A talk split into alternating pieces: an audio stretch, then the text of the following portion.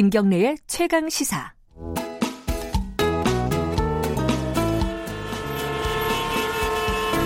GPS가 연결되었습니다. 김경래의 최강 시사. 여의도 신호등. 자, 주간 인물 토크쇼 여의도 신호등. 오늘도 김태현 변호사님 그리고 김준호 변호사님 두 분 함께합니다. 안녕하세요. 안녕하세요. 왜 안 하세요? 안녕하세요. 아, 아 안녕하세요. 네. 아, 맞아요. 네, 안녕하세요. 네, 마이크 두... 켜진지 모르고. 굉장히 신경 쓰시네요. 자, 마이크 켜진지를 잘 보고 네. 얘기를 하셔야 될 것 같습니다. 어제 MBC 상황을 보니까 심상치가 않습니다.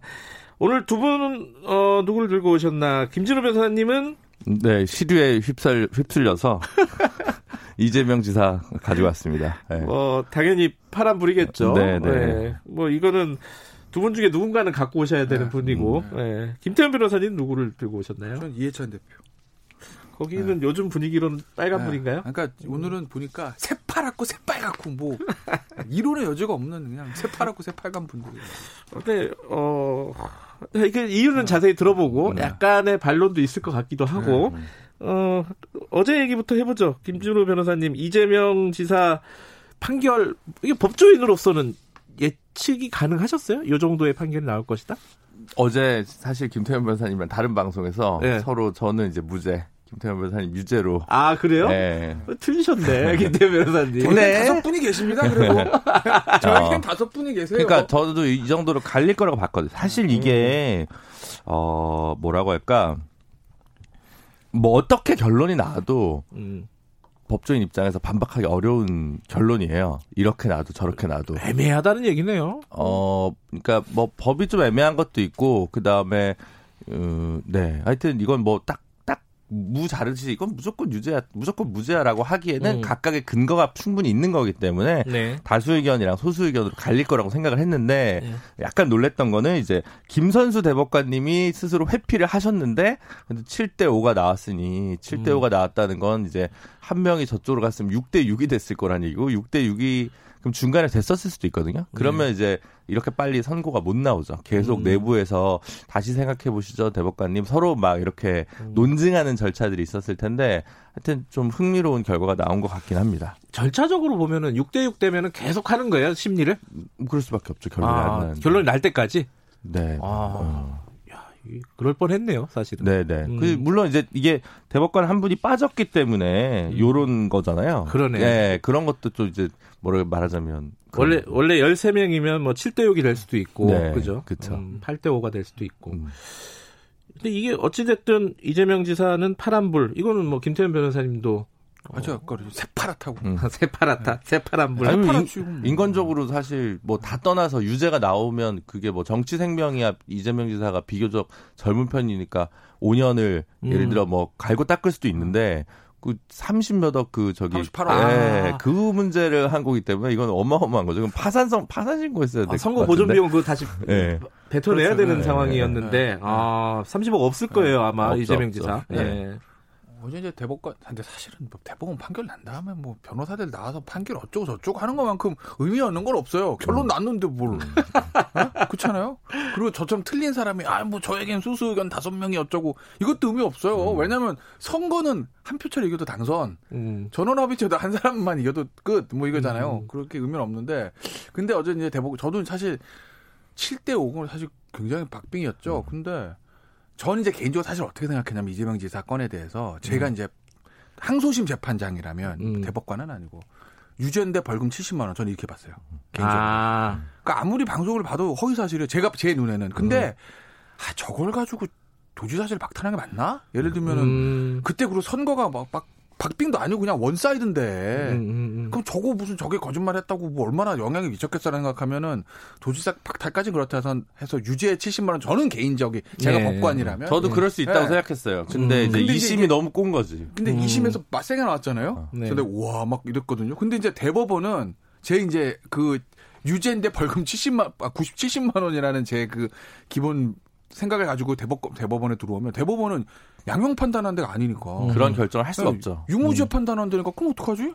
그럼 유죄를 가야지. 라는 게 제 기본 입장이었거든요. 아하. 예. 네, 근데 사실 어제 그 대, 다수의견 소송을 잘 보면 다수의견에서 그런 고민들이 좀 있었던 것 같아요. 있었어요. 예. 예. 완전히 무죄다 이건 아니잖아요. 예. 예. 그런 고민들이 좀 있었던 것 같아요. 저 같은 음. 거. 그리고 다른 축으로 보면 직권남용은 1, 2심 다 무죄잖아요. 예. 근데 어떻게 보면 이제 허위 사실 핵심이 강제 입원 절차 뭐 이거 관련된 부분인데 직권 남용은 무죄인데 뭐 어. 허위 사실 공표 유죄야? 그것도 사실 원래 약간 좀 이상했어요. 사실 그러니까 전체적으로 봤을 때 유죄인데 100만 원 이하로 떨구는 결론을 내는 것도 뭐 리즈너블 하다고 생각하는데 사실은 또 이게 이심이 좀 이상했던 건 그거죠. 직권남용과 허위사실 공표를 유무죄를 달리 본다는 게. 음, 음. 이 지금 이제 사실은 말씀이 김태현 변호사님 네. 말씀대로 네. 이제 재판 얘기하는 건 약간 공허하고 음, 앞으로 공허하죠. 이제 대선 얘기를 해야 네. 되는데 네.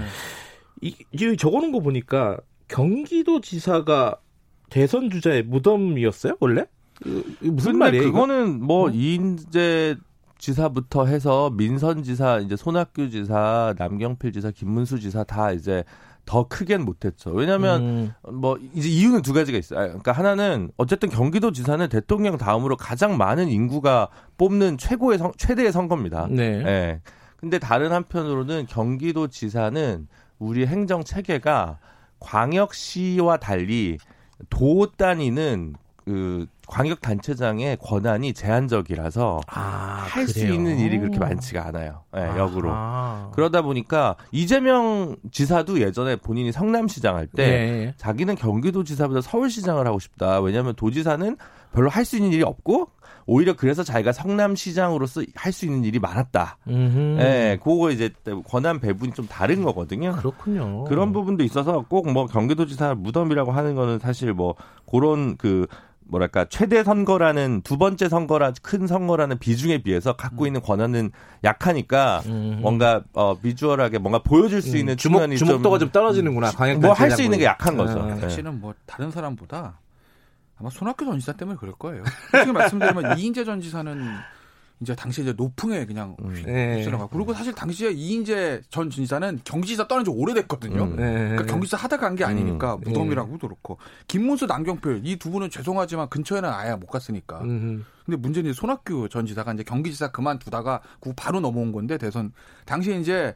그냥 현역 의원 예를 들어 의원하고 붙은 게 아니라 이명박 서울시장 뭐 박근혜 음. 대표 이렇게 이제 당시에 아 당시에 뭐 한나라당 행복했던 시절입니다. 음. 지금 생각하면 어. 고를 수 있는 상황이었죠. 아, 그렇죠. 뭐 예. 뭐 막강한 카드 셋 가지고. 예. 근데 다시 당시 이제 경기도지사 서울시장이 같이 맞붙은 건데 너무나 차이가 크게 나게 서울시장한테 밀렸으니까 경기도지사가. 네.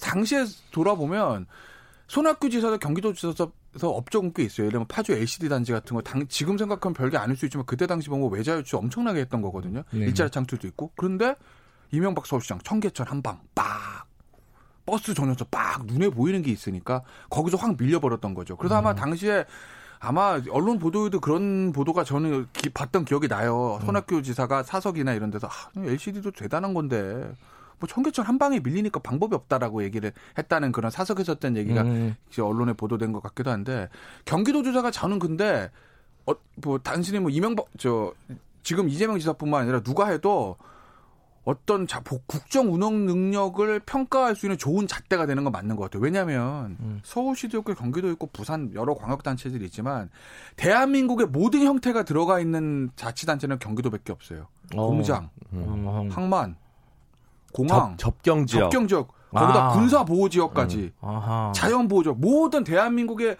모든 산업 형태, 모든 자연 형태, 거주 형태, 모든 거주 형태 음. 다 들은 경기도예요. 아 그래서 그 생각해 보니까 이재명 지사가 삐라 때도 이게 목소리를 내고 네. 이럴 수 있었던 거군요. 근데 상대적으로 어. 권한이 약하니까 김문수 지사 당시에 그냥 뭐 소방서에 전화해서 도지사입니다 뭐 이런 거 하고 있었던 왜 그런 거 하고 있냐 했는데 그런 이렇게 아. 업무가 좀 제한적인 부분이 있어서 네. 또 왜냐하면 기초자치단체의 권한 배분된 게 좀 있어서 있는데 그래서 그 사실 여태까지 뭐 이재명 지사도 뭘 할 수 있겠냐라고 사람들이 좀 부정적으로 봤는데 갑자기 그 계곡에 있는 그 식당 그거 뭐 어, 그거 맞아요. 철거하면서 또 시원하다 역시 이재명이다 뭐 이런 평가를 또 받아왔던 그런 거죠. 서울시장은 계곡 철거 못 하거든. 아, 와 우이동 계곡 있구나. 아, 있어요 몇 개. 아, 저기 관악산에도 있고. 아, 있네, 있네, 있어 있어 있어. 아, 네. 아 근데 이제 어찌 됐든간에 파란불이긴 한데. 음. 당장은 지지율 같은 것들이 올라갈 거예요. 그럼요. 당연히 음, 이건 음. 효과가 있기 때문에. 네. 그런데 과연 장기적으로 볼 때, 뭐 장기라고 해봤자 뭐 1, 2년 뒤지만은 순항할 수 있을 것이냐. 왜냐면은 이재명 지사는 캐릭터도 그렇고 당내에서 역학 관계가 어, 이게 좀 쉽지 않은 네, 관계가 있단 네, 말이에요. 이거, 그렇죠. 그 예상들을 좀 들어보죠. 뭐, 저는 이 김준호 변호사님. 저는 네. 원래 되게 보수적이라서 누가요? 제가 어? 네. 진보 쪽 아니에요? 아니 아니 그런 컨텐츠는 예, 진보인데 너무 스타일- 너무 스타일이- 준비를 하고 있구나. atti, 에, attitude가 보수라는 거죠. 그러니까 아. 신중해야 된다는 의미에서. 아, 알겠습니다. 예. 예. 그래서 저는 그냥 경기지사 재선으로 가는 게 어, 맞다. 어, 그래요? 예, 이번 대선은 건너뛰는 게 맞다라고. 왜냐하면 지난번에 너무 부딪혔어요. 그래서 음. 이른바 뭐 친문 혹은 뭐 당내 당원들 민주당 당원들과 좀 부딪힌 게 있었잖아요. 음. 본인도 내상을 입고 또 본인도 그러다 보니까 너무 격하게 갔던 음. 그게 사실은 뭐 그 당시에 대선 후보 경선에서 안희정 지사도 마찬가지였고 이재명 시장 당시 시장도 마찬가지였다고 보거든요. 그래서 어 정말 긴급하게 민주당 음. 주류에서 호출 당하지 않는 한 음. 자력으로 굳이 이걸 계속 붙는 방식으로 가는 거는 생채기가 날 수 있기 때문에 음. 어 급할수록 돌아가라. 음, 이제 급하지도 않아 근데 이제 뭐 어차피 그래서 제가 볼 때는 아. 어, 조금 더 그 지지세를 확장하면서 이렇게 보여주려면 도지사를 한 번 더 가는 게 맞다라고 저는 봅니다. 어떻게 보세요, 김태현 변호사님? 저는 뭐 집안 싸움 이런 거 보는 거 좋아하기 때문에 남의, 남의 집 에? 얘기라고 에? 이렇게. 보수 정당의 암흑기가 왜 왔냐? 2007년 대선 경선 때 친박과 친이 그때부터 시작이 된 거다라는 걸 말씀을 드리고 근데 제가 이재명 지사라면 네. 저는 대선 가죠. 기회는 왔을 때 잡아야 되는 정치인이 가지 않겠어요. 네, 이게. 가고 그러니까 경선 떨어지면 만약에 경선에서 안 그러니까 이, 이재명 지사 입장에서 보면 본선보다 경선에도 걱정이 될 거예요. 사실 음. 왜냐면 본선 나가면 저는 만만치 않은 흥행력을 가지고 있다 보거든요. 예. 기본적으로 출신 대구 출신이에요. 음. 기본적으로 물론 안동 뭐 안동인가? 예, 물론 기, 그것도 안동. 아, 예. 안동. 안동. 어, 예. 뭐, 예, 선비의 고향 안동 출신입니다. 근데 사실은 김부겸 전 장관은 대구에서 출마했으니까 대구 냄새가 많이 나지만 음. 이재명 시장 저 지사는 수도권에서 활동했으니까 대구 냄새는 안, 안 나지만 음. 그래도 대구 출신입니다. 그렇죠. 좀 다르죠. 음. 호남 출신인 이낙연 의원과는 그래도 특히에서 보는 눈이 좀 다를 거예요. 음. 특히 대구 안에 안동 출신 정확하게. 네. 거기다가 사실은 이게 평 난세의 영웅이 난세에 필요한 지도자하고 네. 평세에 필요한 지도자 성격이 다른데 지금 사실 코로나가 난세입니다. 난세구나. 음. 근데 이재명 지사가 이 코로나 전국 때 했던 그것들을 보면 일본 중도 유권자 입장에서 오 역시 리더십이 있어 일은 음. 잘해라는 그런 이미지들이 있어요. 예. 그리고 경기도지사 출신 수도권에서 활동을 했어. 그렇기 때문에 만만치 않은 파괴력을 가질 거예요. 음. 보수 정당 입장에서 봤을 때 후보로 붙으면 이낙연 의원보다 훨씬 버겁죠. 음. 물론 뭐 개인적인 여러 가지 문제들이 있었지만 어쨌든 법적으로 다 정리된 거거든요. 그건 음. 법적으로 정리된 걸 가지고 뭐로 문제 삼겠어요. 네. 그러니 저는 이재명 도지사는 이번 대선은 저는 시- 도- 시도하는 게 맞다. 그리고 당내 경선 문제도 예전과 좀 다를 수도 있다. 음. 왜? 당시에는 상대 후보가 문재인, 문재인, 후보였잖아요. 예.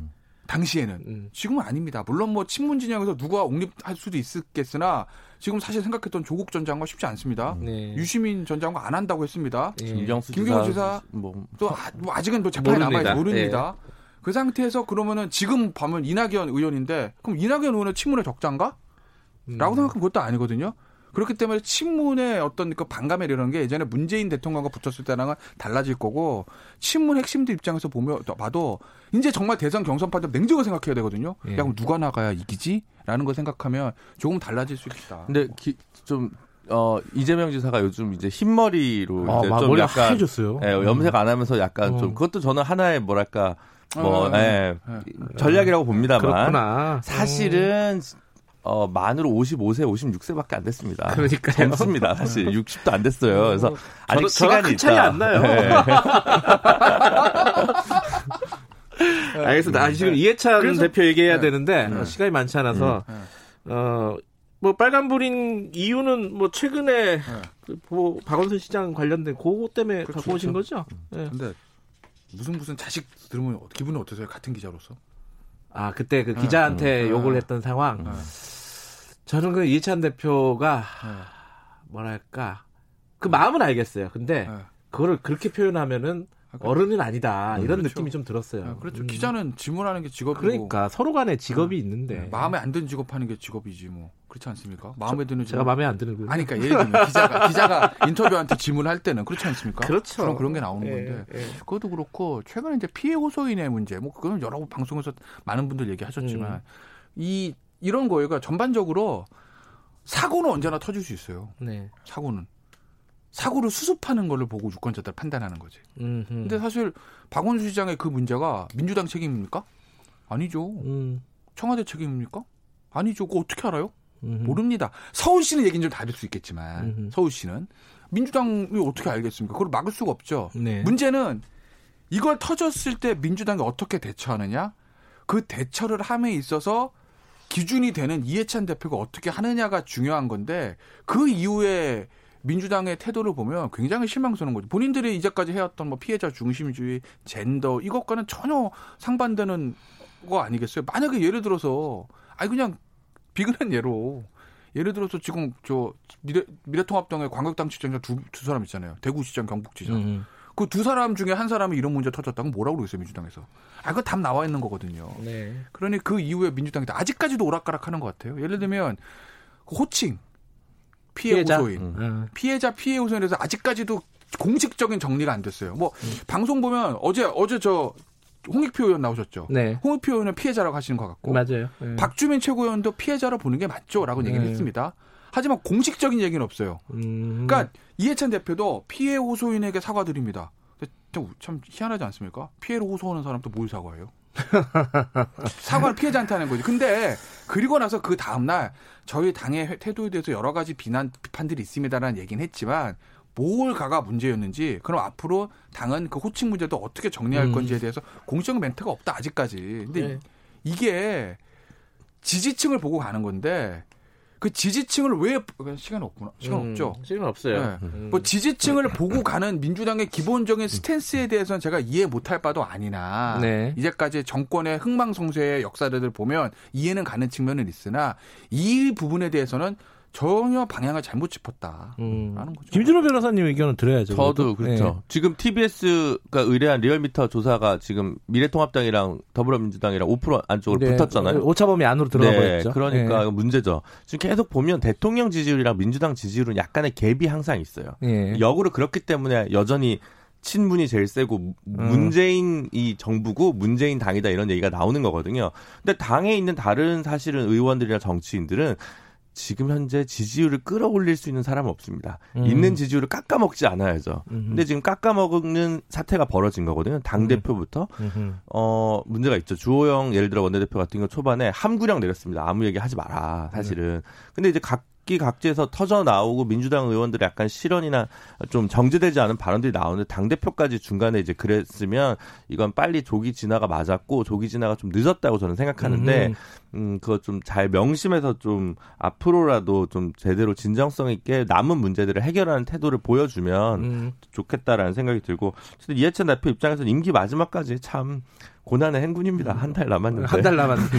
아까 함구령 내린 거는 조호영 원내대표가 아니라 이해찬 대표? 아니 아, 주영원은 또 주영원 미래통합당. 아, 원내대표. 그, 주호영 원내대표 그, 그쪽 당에 네, 미래통합당에. 그쪽 당에 예, 예. 이, 그, 이, 이 당은 또 뭐 예. 따로 또 함구령 내린 거고. 아니, 아니 초반에 없었던 거죠. 컨트롤 음. 타워가 없었던 거죠. 이걸 어떻게 정리할 건지에 대해서 그러니까 음. 각 정치인들마다 좀 메시지가 좀 달랐던 거예요.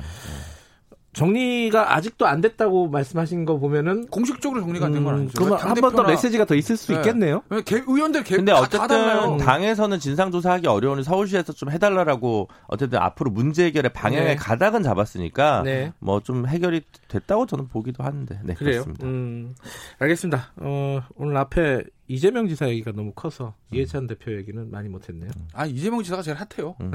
아, 저 먼저 선점해가지고 제가 먼저 했어야 되는데. 아, 저는 오늘 재헌절이라 네. 이번 주에 개헌론 가지고 나온 김종인 대표 얘기해 주려고 그랬는데 아. 이재명 지사를 이길 방법이 없어요, 지금. 김동현 대표가 개헌론을 가져놨는지 저도 몰라가지고. 네. 오늘 재헌절이라. 아, 그렇구나. 아, 제헌절 옛날에 쳐가지고 알았는데 요새는 안 쳐갖고 잘 몰라요. 자, 여기까지 듣겠습니다. 고맙습니다. 감사합니다. 네, 감사합니다. 여의도 신호동 김준우 변호사, 김태현 변호사였습니다. 김경래 최강 시사, 지금 시각은 8시 49분입니다.